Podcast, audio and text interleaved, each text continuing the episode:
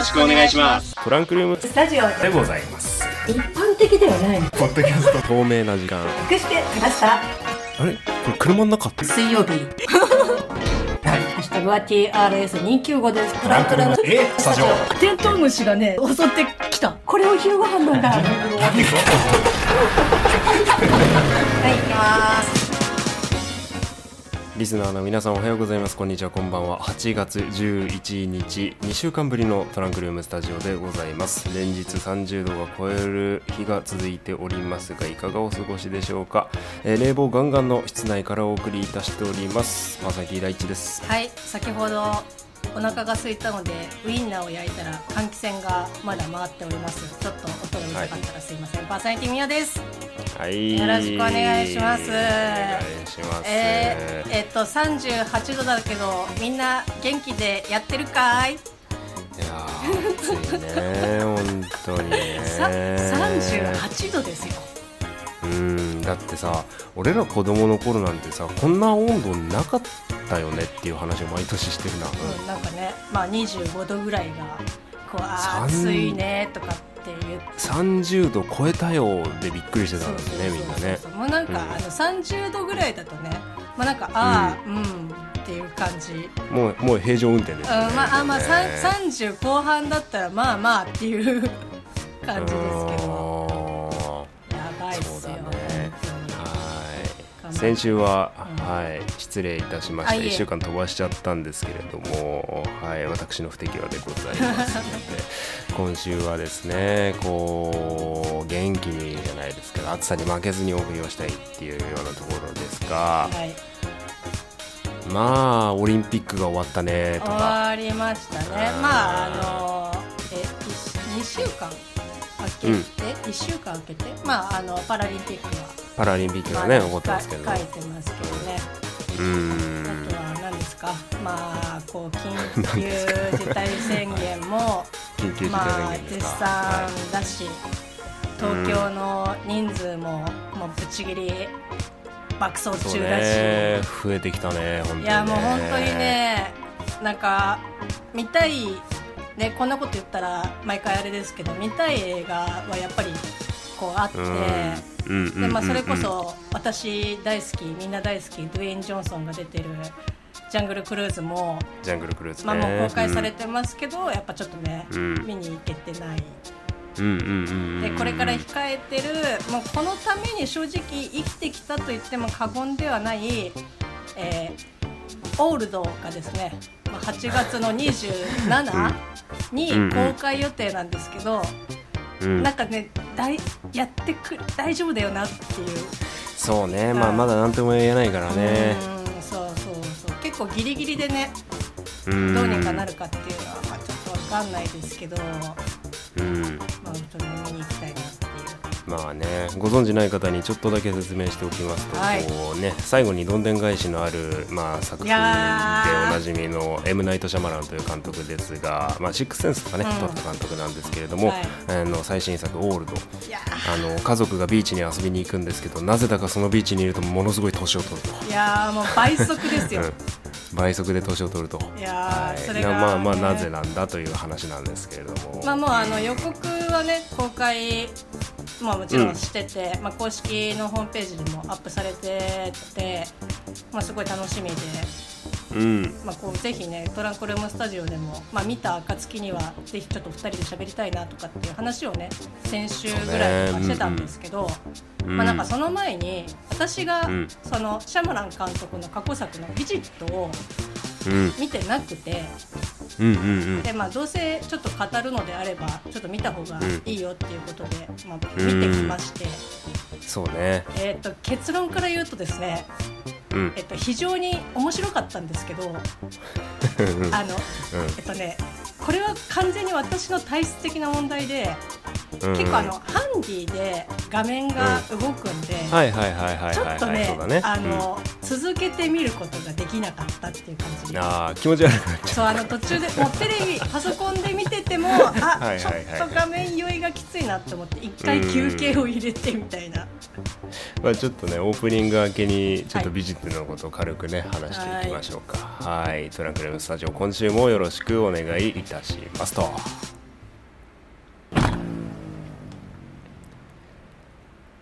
はい、マイクを回してから気づいたんですけど、収録の時はいつも止める扇風機がガンガンにかかっております。空調の音入ってしまってたら申し訳ございません。もう今日はこのまま行く。暑いんだ、許してください。パーソナリティ第一です。はい、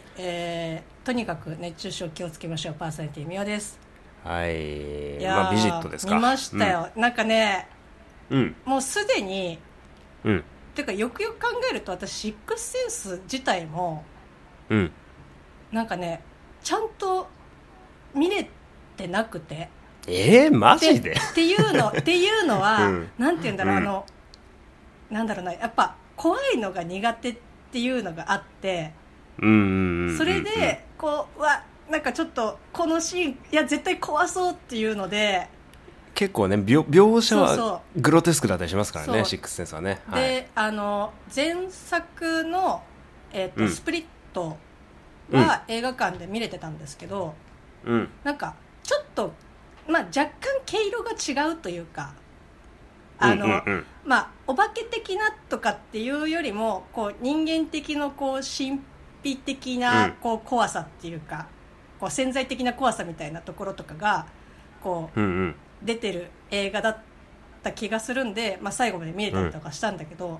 まあ、今回のビジットに至ってはもう初っ端からなんか、うん、いやなんかちょっとシックスセンス臭がするなみたいな、まあ、ビジットは明らかに怖がらせに来てるのはあるんだよね。で、ビジットのちょっと全体的な説明としてこう、うんあるところにお姉ちゃんと弟の家族がいて遠いところに住んでるおじいちゃんおばあちゃん家にこうお休みの期間に行くっていう、うん、おじいちゃんおばあちゃん家にビジットするっていうような、うん、あれなんですけれどもお父さんお母さんがね旅行に行ってるのでじゃあその間はじゃあ僕たちはおばあちゃんと行ってるわっておばあちゃん会うの初めてだよっつっ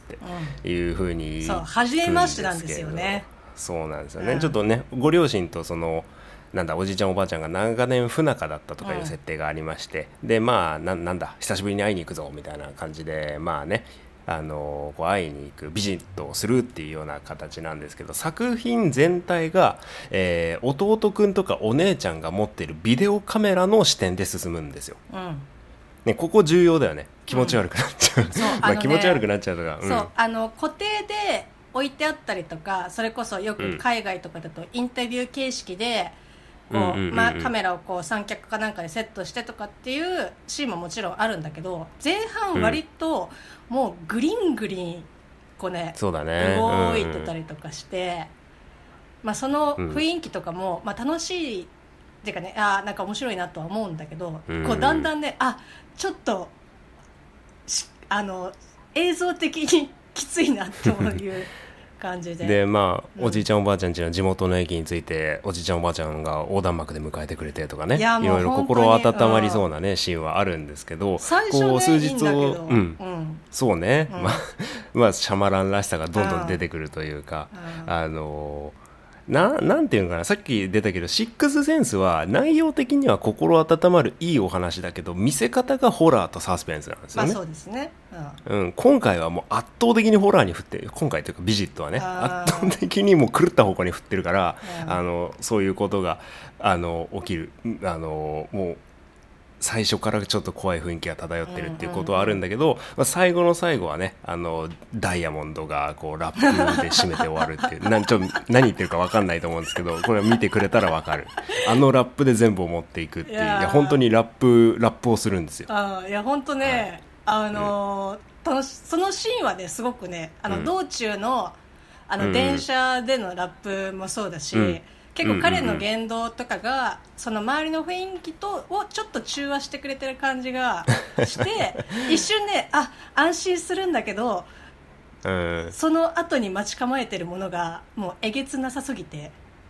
うん、まあね、うん、こうでさっきもこうビデオカメラ視点で物語が進んでいくって言ったんですが観客はそれを見せられるんで、結果的に後から映画を整理するとこの2人がお休みを通しておじいちゃんおばあちゃん家に行ったビデオカメラを振り返っているという作りになるんですね、うんうん、映画全体がそうですね。なので、まあ、すごい紆余曲折あってこう、まあ、多分普通の人だったら発狂しかねないような環境下になるんだけど結果的に最後その目標なんていうのかなドキュメンタリーを模した映画のことをモキュメンタリーっていうんですけど、そのモキュメンタリープラス、ダイヤモンドのラップでこうそのあの弱かった2人がそれを乗り越えたんだっていう鑑賞材になるわけですよ、あの映画自体は、うんうんうん、なので後からもう一度2周目にさらに違う味が出る映画なんですよね、あれって。なるほど、うん、ま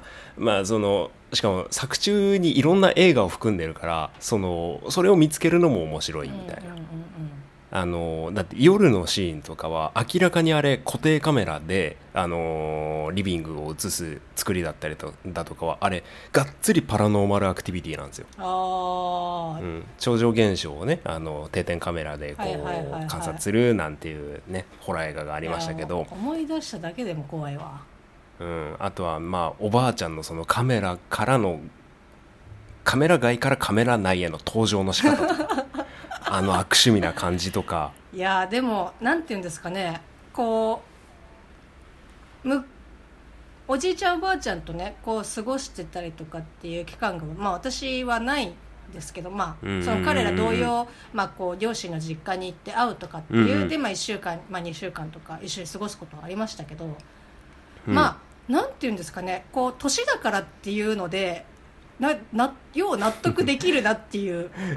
まあね、最初おじいちゃんおばあちゃんどうもおかしいぞってなるんだけど、年だからってなんとかいや子供なりに頼れる親がいないから、うん、子供たちなりに納得しようとする姿勢、うん、まあなんかで、まあっていうで、まあ、ご都合主義なんだけど、ちょうどパソコンで会話してる時のインカメのパソコンが壊れちゃうんだよね。あ、そうね、カメラが映んなくなっちゃうんだよね、はいはいはいはいはい、でまあいろいろあるっていうような話なんですけど、ちょっとビジットはねこう説明しきれしづらいのでぜひともご覧いただきたい。いやもう本当に、ね、非常にシャマランらしい作品ではありますけど、なんか郊外に住んでる、まあ、老夫婦の家に行っていいことはないいや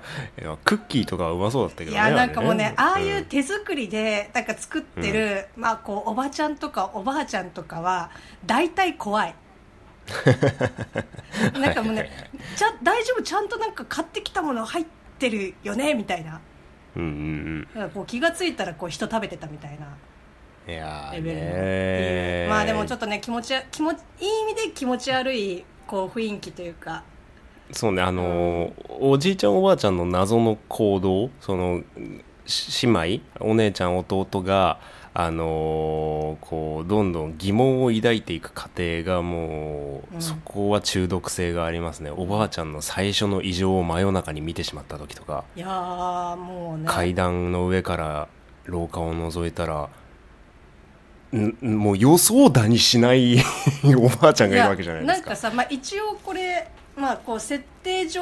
こう夜になるとそういう風なこう症状が出るっていう、こう気候に走るっていう、ちょっとネタバレするからなってると思いますけどもう後半のごめん本当にねこれ、まあ、ネタバレというかクッキーらしきものを食べてる時、最後まあ、もう1週間、ね、いるって言って最後の夜の時のおばあちゃんがこうギリギリなんか人とそっち側に行く中間ぐらいが、そうねちょうど境界線のところにいる時のものの食べ方、うん、食事シーンっていうのがやっぱこのビジットってあるんですけど、うん、ね、ある登場人物が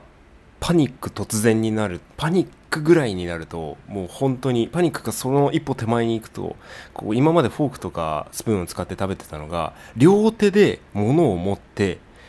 口から離さずに物を食べるって描写があるんですよ。まあ、なんか想像するには、まあ、クッキーモンスターを想像していただければ一番早いと思うんですけどそうね、うん、なかなかそこの生々しさだったり、あと、うん、ま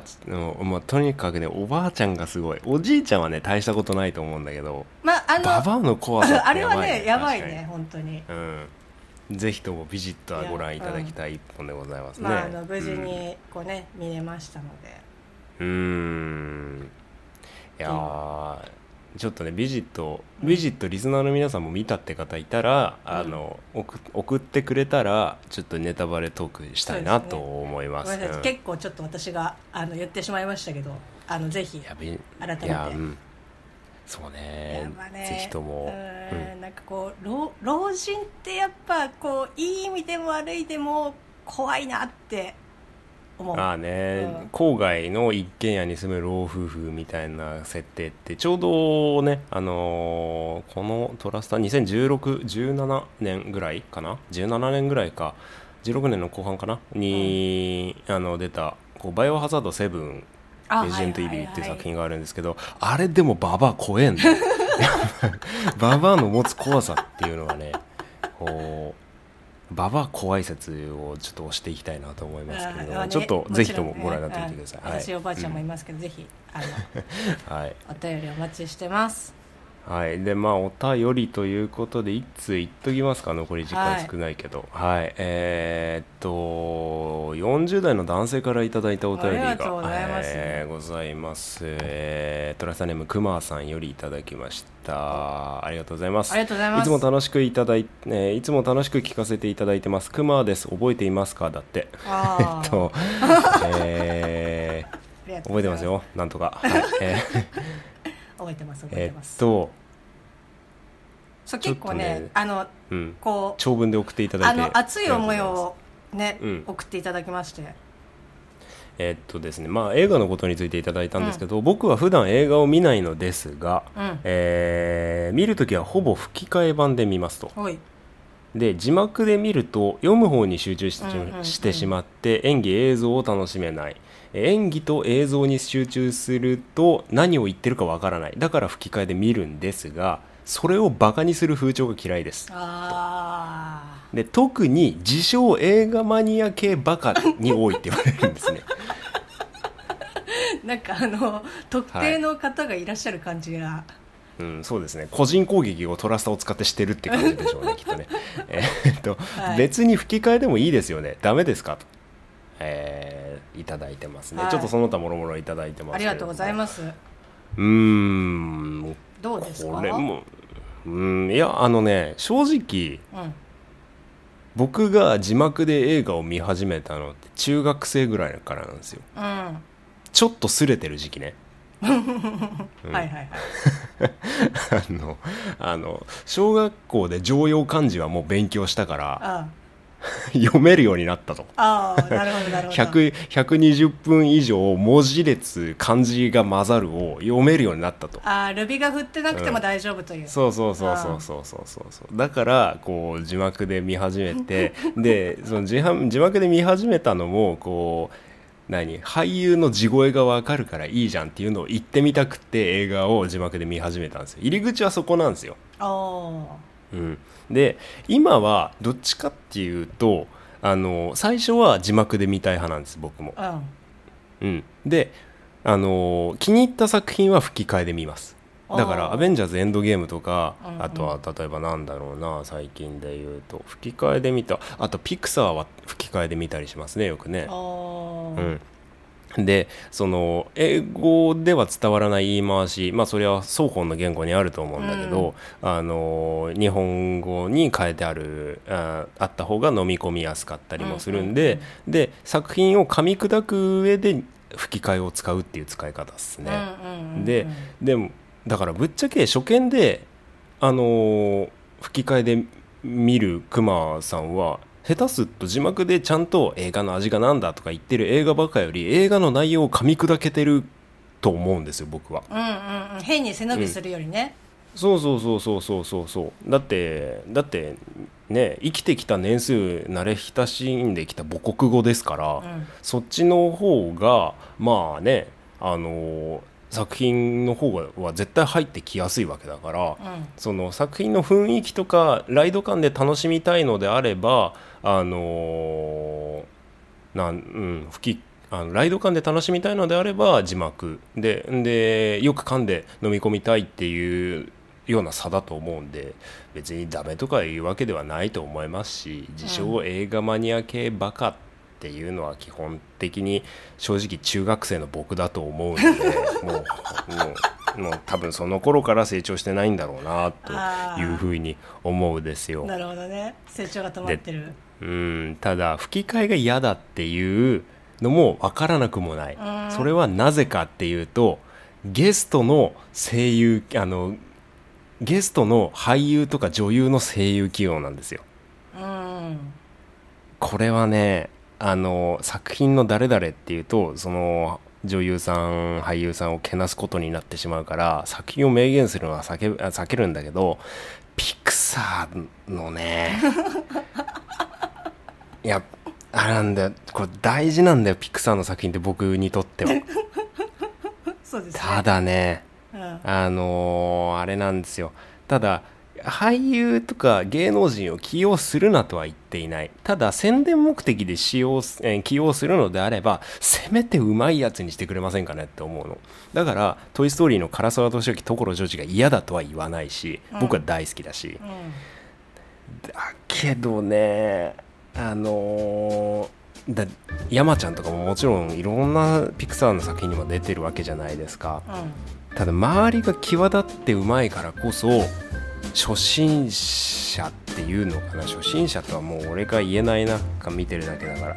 ら、声優初めてですみたいなのが来られると、あからさまに浮いて見えちゃうんですよね。だからそれは見ててきつくなってしまうっていう感じ。ただセリフ自体は日本語で自分の中に入ってくるから、作品自体を飲み込めはするんだけど、胃の中に入って消化不良を起こす感じはある。あ、これプロがやってたらもっと良かったんだろうなとか、で、これは今から言うのはこの声優さんが下手っていうわけじゃないけど、違和感を感じたものとして、声優変更がありましたね。アベンジャーズでもナターシャ・ロマノフ役ですよ。あれ米倉涼子さんやってんだっけな、確か。あ、そうなんだ。出始めた時は違かったはず、なんだけど、ちょっとね、アベンジャーズ1作目のアベンジャーズから確か変わったんだけど、それ以降って思うところがすごかったなんていうふうに思います。ホークアイ役の宮迫さんは何回か声優やってるから、やっぱうまいんだよね、っていう感じかなと思います。はい、いいんじゃないいや本当、まあ好みだと思いますしね。好みですよ。好みです。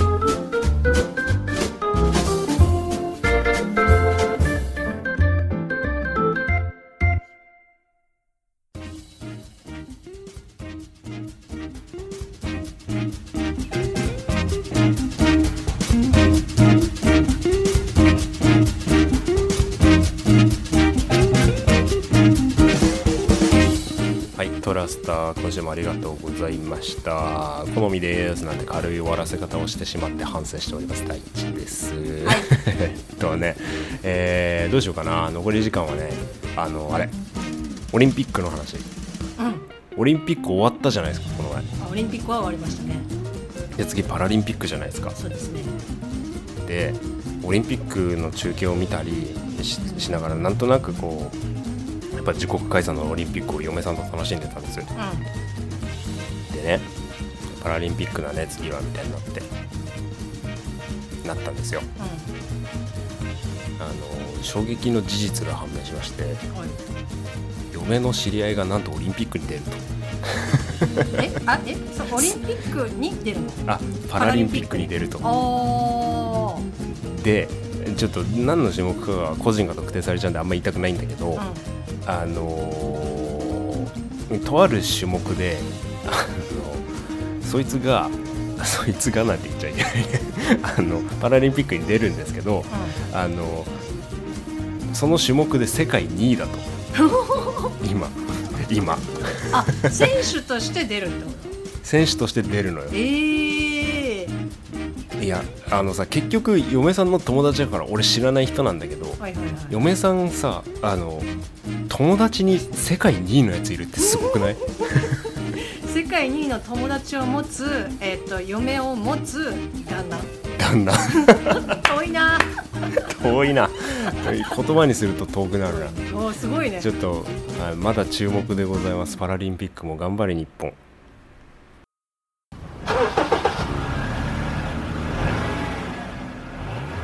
はい、8月の11日、水曜日。今週は先週配信できなかった分日本配信ということにしたいかなと思っております、前の配信の連結バージョンっていう感じですかね。ちょっと2本に分けようか1本にしようか迷ってるんですけど、引き続きお聞きいただいている方ありがとうございます。トランクルームスタジオです。パーソナリティの大地とみおです、はい、ありがとうございます。よろしくお願いしますはい、いやちょっとねだから前にいただいたお便りさっきね読んだくま、さんの吹き替えのやつなんですけど、なんかちょっとそれも私もちょっと喋りたくて、うん、で割とこう大地くんと結構似てて、なんかこう噛み砕きたいやつはまあ、最初は字幕で見て後で吹き替えで見るみたいな感じがあって、で、まあ、それこそ作品によってだとは思うんだけど、その私がよく、まあ、好きで見てるやつとかだと、まあ、MCU シリーズの、まあ、キャップ軸とかだともう出てくる単語が多すぎるのと、もう内容的にもさちょっと複雑だったりとかするから、もうそういうのとかはもう吹き替えであえて見てとかっていうことはしてるんですけど、だからでもさっき大地君も言ったけど、なんだろうな、こううまく飲み込みたかったら、まあ、吹き替えで見るっていうのは全然なんかおすすめかなっていう。で、だからそれこそ昔その大地君が中学生ぐらいに字幕をね見るようになったっていう風になってたけど、なんか私もその前とかからだとよく映画とかって金曜ロードショーで見てることの方が多くて、そうだね、でそうするとやっぱ地上波で流れるのって吹き替えだから、そんなになんかその吹き替えに抵抗がなくて見ること自体は、だからそれこそ逆に今まで吹き替えで見てた俳優さんを字幕で見ると、そのなんかすごい違和感を感じるみたいな、まあそうね、ちょっと映画じゃないけど、テレビシリーズとかだと、まあ私の世代とかだと24とか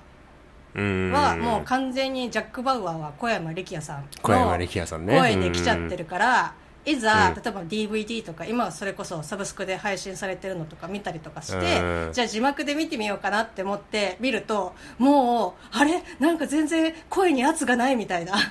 そうね、こう日本なりのキャラ作りってやっぱあるからね。そうだから、まあ、本当になんかまあやっぱり慣れ親しんでる声の声優さんとかもいるだろうし、まあ、それこそまあクマさんだったらジャッキー・チェン好きだったらもうジャッキーの声の人でもう多分潜在意識に刻み込まれちゃってるから、まあ、それはなんかもうずっと通していった方がいいかなっていうふうには個人的には思うので、全然まあぶっちゃけ吹き替えの方が見るの楽だしね。まあ楽だよ、年を取れば取るほどあとまあ好きな映画だと俺結局両方とも何回も見るなと思ってた。俺も今オーシャンズ11好きだけど、俺吹き替えもオリジナルもすごい見てて、やっぱ今出たのはジョージ・クルーニー小山力也なんだよね。なるほどね。なんかやっぱさ吹き替えをずっとやってる声優さんっているじゃん。その小山さんもそうだし、その俳優だし、この俳優はこの声優ってあるよね、しあと、まあ、それこそ大塚芳忠さんとかもうそこら辺とかって、まあ、そのアニメもやってるしそういう洋画の吹き替えとかもやってる、もう場数を踏みまくってる人の吹き替えってもうレジェンドですよ、やっぱもう安定してるなっていうのは思うよね。だからもう聞いててもだ結構ね悩む、そういう時は逆にもう吹き替えが誰だっていうのが分かってる状態でいざ新作を映画館で見るときにってなって、まあ大体字幕見るんだけどでもやっぱりもう一回ちょっと吹き替えでどうしても見たいなっていうやつは見たりとかするかな。そうね、またね、ちょっと金曜ロードショーとかテレビで放映するとさテレビ局によって声優違ったりするじゃん。そうね、あれは嫌だな。まあでもまあこうねまあ、何のために声優当てたのよってなっちゃうからさ、まあ、こう DVD と、テレビと映画で違ったりとかするし、うん、そうね、まあ、そこら辺はね、まあ、大人の事情なんだとは思うんですけど。そうなんだよ。だってさ、まあちょっと、うん、ことの詳細の説明は避けますけど、うん、アラジンあるじゃん、アニメの。はいはい、あれアラジンって、まあ、有名なのは三木真一郎なんですよ。まあそうですね、うん、有名なところっていうのこれ、まあ、イニシャル D の藤原拓海だったりだとか、あとなんだろうな、俺が知ってるのブリーチの浦原喜介。なんかピンとくるやつが来ないな。あまあ、有名なんですよ。まあ、ミキさんは結構ね、いろんな作品出てますけどね。うん、あ、小次郎そうだよね。ポケモンの。あ、小次郎のあれなんだ。ミキさんなんだ。はい、うん、林原めぐみと三木真一郎だと思う。あ、そうだ、そう小次郎、あ、そうです、ね、そうです。ね。でまあ、ちょっとそのミキさんの前の方がね、ちょっとね、お薬をやってね、ちょっとね、いろいろあったんでね、僕は信じろって言ってたんですけどお薬だったかな、ごめんなさい、間違ってたらごめんなさい、だからちょっと掘り下げないでおく、まあ、ちょっといろいろ、じゃあまあ、大人の事情があっていろいろ変わっちゃったりしたんですよね、はい、うん、まあ、そういうことがあると、まあ、変わるのは分かるんですけど、ちなみにミオさんのベスト声優って誰なの？いや、ベスト声優はね、ベストか、やっぱでも大塚芳忠さんかな。あれさ、俺いつも思うんだけど、なんでさ、声優界の大塚のラインってめっちゃ強いのあれわかんないけど、大塚芳忠さんもいるし、大塚明夫さんもいるし、大塚明夫さんもいるし、近尾さんもいるじゃん、お父さん。そうですね。まあ、近尾さんの方は忍たま乱太郎の山田先生かな、うんうん、あとまあ僕が選ぶベスト声優の大塚明夫さんは、はい、ちょっと有名なところで言うとメタルギアっていうゲームのスネークっていう主人公の声がやってるんですけど、はいはい、あの声はもう唯一無二だよね。なんかね、そのあ、すいません、お米が炊けた。お米が炊けました、皆さん。ごめんなさい。50分設定にしたからちょうど。なんで俺が他人家の炊飯器のメロディー覚えてんだよ。すいません。さあ、もうよくね、その吹き替えとかで、はいはいはい、まあ、さっき言ったさ、そのいわゆる今こう流行りっていうか、もう結構前からだけど、こうゲスト声優さん、タレントさんとか、まあ、それこそ、その吹き替えっていうかアフレコをやってない、まあ、俳優さんとかがこう吹き替えに挑戦したりとかっていうのが、まあ、昨今すごい、まあ、必ずあるとは、もうほぼあると思うんだけど、なんかそれでなんで違和感を感じるのかなっていうふうになんかこう思ってて、まあ、それはその洋画だろうがアニメだろうが、やっぱりその声優っていう畑じゃない人がアフレコをした時の違和感ってなんかこう少なからずこうみんなあるとは思うんだけど、まあね、演じることに関してはプロなわけだけど、うん、声を当てることに関してはアマチュアみたいな感じは確かにあるよね。そうで、まあ、やっぱり場数が慣れてないっていうのはもちろんあると思うんだけど、これ私が考えてる、まあ、持論というか思ってることなんだけど、こう腹から出してるかどうか、でその声量の圧みたいなやつがこう足りてるか足りてないかみたいなところがあるんじゃないのかなって思って、だからそのよく芸人さんとかってこう吹き替えこうゲストで入ったりとかすることとかあるんだけど、芸人さん、まあその作風にもよるけど、基本的にみんなさ、こう腹から声出してる人、確かに上手な気はするよ、でこうリアクションもさ、まあ、言ったらまあコントだろうが漫才だろうが、まあその演じるっていう面では結構そのリアクションを取ることにまあ普段からこうやってるっていうのもあって、で私の中では結構そういうお笑い芸人さんはまあ慣れてる慣れてないはあるかもしれないけど、結構しっくりくるなっていう感じはあるんだよね。俺も今それ合点いったわ、で特に洋画とか、まあ、コメディ系のものとかって、うん、その向こうのさ俳優さんたちって表情がすごい豊かじゃん。うんうんうんうんうん、だからそこの表情の、テンションと声のテンションのギャップが短いっていうか少ないのかなって思って、はいはいはいはいはいはい、だから確かにね、そうなってくると、まあ、通常普通にまあテレビとか、まあ、邦画とかに出てる、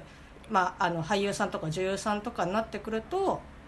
単体ではすごく、うん、その声だけ聞いたら普通にまあこううまく感じるかもしれないけど、その絵と声のギャップ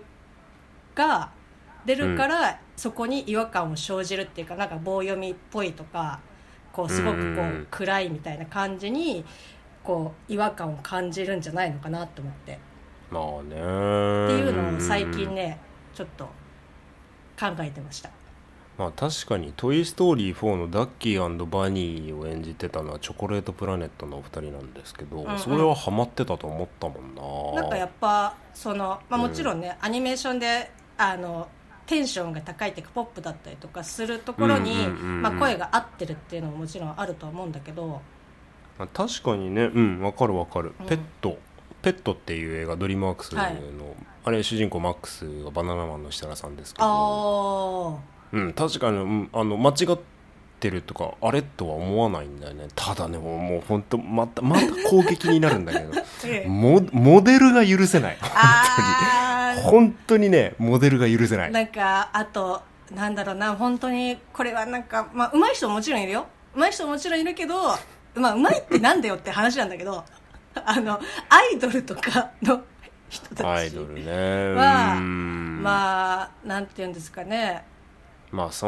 れはもうハノから逆に集客見込めなくなっちゃうよっていう映画なのかな。なんか逆にそれは映画会社の白旗みたいな風にもすら思えてくる。俺は本当に売る気ないっすみたいな感じ。やっぱりでもさ、そのなんちゅうの、その映画とかってさ、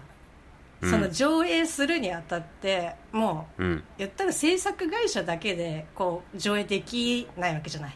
もういろんなそのそうだね、うん、会社さんね、まあ、こうなんとか通算とか、いろいろ大きなね大手さんが絡んでのことだから、まあなんかこう、作り手的にはうんって思っててもプッシュちょっと声優の話しようか声優の話に戻そうかいやなんかねあるんじゃないかなと思うけど、でもさ逆に本人がかわいそうな気するなと思うんだよね。まあね、結構フルボッコなパターンありますからね、もう発表の時点で叩かれたりするじゃないですか、うんうんうん、まあもうね、やっぱりそのタレントさんとかこうアイドルとかね、そういう人が出るイコールまたなんかこうあんま合ってないっていうイメージはやっぱついちゃってるよね。まあ、作品系だってそれって失敗した実例があるからってことでしょ。うん、まあそうね、うん、まあまあまあまあもういいよ、もういいですいやなんかね結構でもそれこそ新海誠さんとか、あとそれこそこの間やった細田守さんとかのやつって、あんまりその、もうガチガチの声優とかっていうよりも普段こうテレビとかね俳優やってますっていう人を起用することが、まあすごく多い、メインで使ってる本田翼さんとかやってたのね、うん、多いんだけど、なんかね、やっぱり声のトーンが低いんだよね、っていうのはあるかなって。へー、うんでさっき言ったそのお腹から声出すじゃないけど、その昔の声優さんってその舞台やっててって言ったらその舞台で食べれないから声優やったっていう人が結構昔の声優さんって、まあ、それこそ今のさすがに大塚さんとかそこら辺の世代とかって、まあ、平田さんとかも平田博明さんとかもそうだけど、基本、まあ、もともとは舞台俳優さんで声優業に、まあ、こう一本になってったっていう人が多かったりとかするから、やっぱその声の出し方とかがこううまくできてるというか、お腹からきちんと出せてる、でその録音する前にちょっと話したけどこう MCU のキャップの吹き替えをやってるこう中村さんとかもこうアニメのこう作品では多分本当に前線走ってるとは思うんだけど、うん、なんかねやっぱ吹き替えになるとちょっとなんか何かが足りないみたいな感じで、あ、はいはいはいはい、だからそこがこれは本当に分かんないけどこう舞台出身なのか、うん、もう声優で最初からやってる人なのかっていうので、うん、ちょっと違いはもしかしたらあるのかなっていうふうには思ったりとかするんだけど、うん、うん、まあね、まあちょっとこの声優誰が誰推し論争とかいいな。さっきあれか、クマさん送ってくれたのは、はい、ジャッキー・チェンのことも書いてありましたけど、はい、石丸さん、はい、これ本人公認とか言われてますよね、ジャッキー・チェン。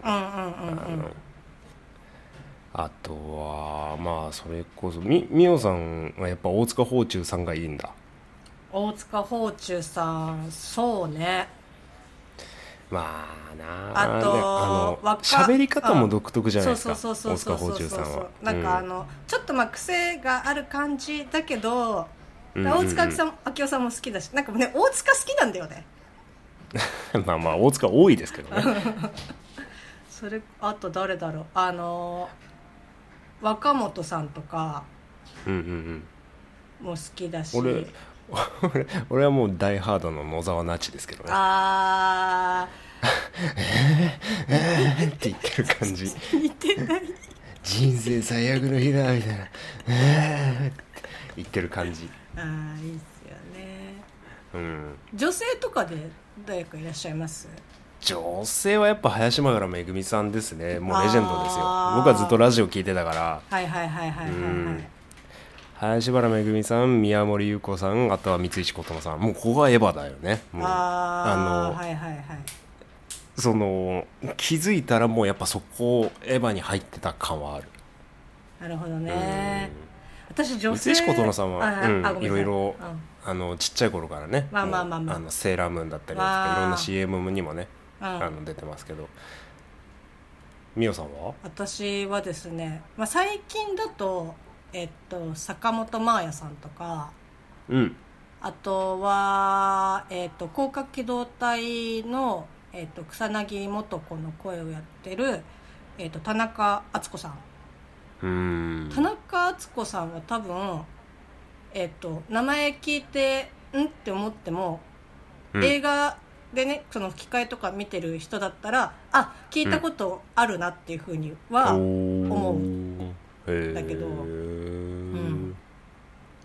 そうね。やっぱ上手い人はどの作品にも結構出てるからね。そうね、そうね、馴染んじゃうんだよね、いろんなとこね。そうそうそうそう。そうだからね。うん、だからちゃんとなんかこう、まあ新しいね人を取り入れてった方がいいのはいいとは思うんだけど、うん、なんかこうやっぱさっき言ったねタレントさんが多かったりとか。俳優さん多かったりとかすると、うんうん、ちょっと、うん、まあ、うん、字幕にしようかなみたいな感じにはちょっとなっちゃうかなっていう。あとは話した あとあれだよ、ハリソン・フォード役。もうそれこそもう僕たちにとってのハンソロの声、村井邦夫さん。あーはいはいはいはい、まあでも皆さん顔と名前は分かんなくても声は浮かぶと思うんですよ。これってすごいことだよね。そうそうそうそうそう。ね、あとはねもう本当にあれ藤原啓治さんね、もう日本の父ちゃんですよこれは。いやもうロバート・ダウニー・ジュニアとか言う前にもう本当に、うん、なんかこうね2枚目もできるし3枚目もできるしっていう、うんうんうん、本当にねえ あとまあちょっとこのいやそれこそ本当にこの前、うん、アベンジャーズエンドゲームを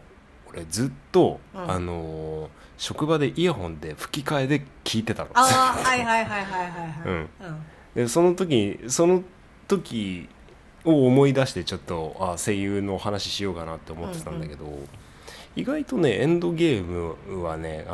加藤さんが良かったですね。ロケット役の。あはいはいはいはいはい、うん、スッキリのね加藤さんね。うんうんうんうん、うん確かに。あ、うん。あとさっきも言ったけど宮迫さんはあったし、うんうん、キャップの人はなんて言うんだっけ？あ、中村雄一さんか。そう、だからおそ松さんとか本当に、うんうん、アニメだったら結構出てる感じの人かな。うんうんうん。はあ。そう。あと誰だろうな。なんか意外とさ、ね、YouTube とかで、うん、この俳優さんに誰がこう過去今まで吹き替えやってるかみたいなまとめの動画を見てると、あーっていう風にちょっと今調べてびっくりしたけど、うん、キャプテンマーベル水木奈々なんですね。そうなん？へえ。そこは知らなかった。いやちょっと MC 水木奈々そんな好きになれなかったんですけどいろんな作品を通して水木奈々出てるんで好きになりましたね、うん、よかったです。そうね、意外とこう、うん、なんかこう普段こうアニメとかで見てる人とかが吹き替えやってたりとかっていうのはねあったりとかするけど、うん、うん、へえ。あとなんだろうな、なんかな、一人ぐらい出てない気がする。もう大物すぎて山ちゃん出てないよね、もうね。もう山ちゃんはもう山ちゃんだよね。山ちゃんはもう山ちゃんだよね。山ちゃんだね。山ちゃんはね、なんかちょっと若干ね、ポケモンがちらつくんだよね。まあ。もうあの人何でもできますからね。いや、はい、すごいですけど。キングダムハーツのエンドクレジットとか見ると山寺宏一の隣にキャラ名がすごいですからね、もう本当。何役もいろんなキャラやってて、金役でやっててってことか。そう。いや本当になんかもう本当七変化というか。そうね。すごいなって。山寺宏一を失ったら日本の声優界はどうなってしまうんだという。いやもう大きな損失はあると思いますけど。そうね。でもあんまりだから吹き替えそう考えると意外と見てないかも私。本当に？うん。いやこうパッて出てくるのが。うん。まあ俳優さんのね名前出なかったからって言って情報不足ってわけではないですから。あとはあれねジョニー・デップの声の人なんつったっけ、平田さんだっけ？平田さんですね。うん。あの人もいいですよね。いいですよねだって。平田さんは笑顔が素敵です。あと名前出てこないけど個人的にはハリーポッターのスネイプ先生の声の人とか好きですけど、橋高也さん。そうですか。なんかねちょっとしてる感じがいやあれね悪役やらすとまた怖いんですよあれ。そうなんだ。いやまたねちょっとふざけもできるんですよ。僕の見たキャラクターではふざけきってるところもあったんでYouTube に上がってるんでぜひ橋高也さん調べてほしいです。いや結構ねそういうまとめで見るとね面白かったですよね。そうね、はい、何時間でも見てられますけど、ということで皆さん一本振り切っちゃいましたね。そうですね、すみません、そろそろ締め、もうこれはねもう連結でいくわ、はい、っていう感じでもう今週は終わりたいと思います、はい、先週お休みだったけど2週分取ったから許してっていう感じですね、はい、ちょっと最後の方はもう声優であーだこーだみたいになっちゃいましたけど熊さんお便りありがとうございました。吹き替え版いいと思います、で自分の見方なんで周りはほっといていいと思います、はい、